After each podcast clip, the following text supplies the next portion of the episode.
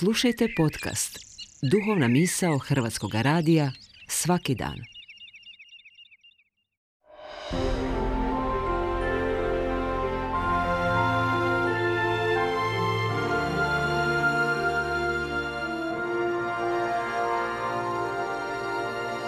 Duhovna misao.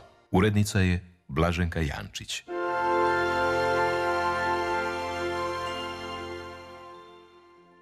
Lijep pozdrav, govori vam Jasmin Milić, biskup protestantske reformirane kršćanske crkve u Republici Hrvatskoj.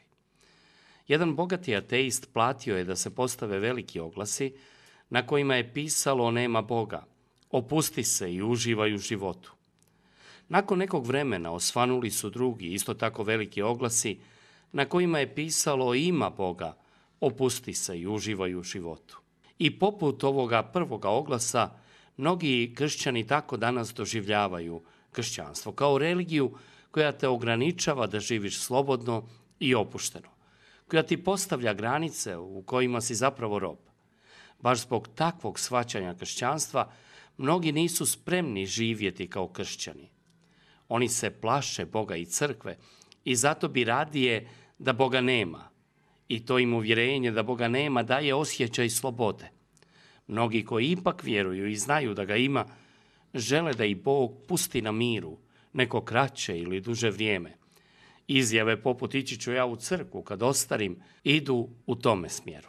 Shvaćanje slobode mnogi danas doživljavaju kao mogućnost da rade što žele i upravo tu upadaju u zamku jer nerijetko koristeći takvu slobodu postaju robovi.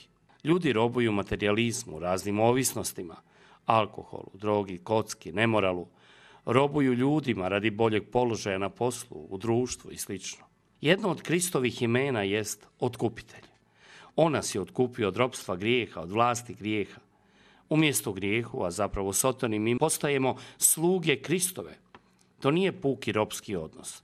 To je služenje onomu koji je postao naš sluga da bi nas učinio svojima. Iako smo sluge Kristove, imamo pravednog gospodara. Zato je pred nama izbor kome ćemo služiti. Jošua je mudro izabrao. Ja i moj dom služit ćemo gospodu. Kada služimo gospodu, doista se možemo opustiti i uživati u životu. Kršćani dakle nekada pristupaju legalistički, ropski, kršćanskom životu. Oni ne čine određene stvari jer ne smiju. Postaju robovi, a ne slobodnjaci. A kao kršćani pozvani smo biti slobodni. Ta sloboda ne znači anarhizam, neodgovornost, nepoštovanje, već slobodu izbora između dobra i zla, da izaberemo dobro, a ne zlo. Slobodno ćemo izabrati da umjesto dakle zla učinimo dobro. Nećemo uvijek uspjeti u tome, no to ne znači da se snagom i samo snagom Kristovom ne možemo odlučivati, kako kaže Pavao, za ono što je gospodinu milo. Nemojmo činiti zlo, ne zato što ga ne smijemo učiniti, već zato što ga ne moramo činiti.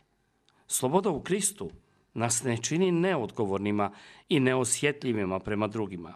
Isus je cijeli zakon saže u dvije zapovjedi ljubavi. Ljubi Boga i ljubi bližnjega. I to kao samog sebe. Sloboda u Kristu daleko je od sebičnosti i traženja samo i isključivo vlastite slobode. Pavao nas poziva da u slobodi i ljubavi služimo jedni drugima. Hoćemo li biti robovi zla ili slobodni za dobro? Apostol Pavao piše Galačanima, a i svima nama. Za tu slobodu Krist nas je oslobodio.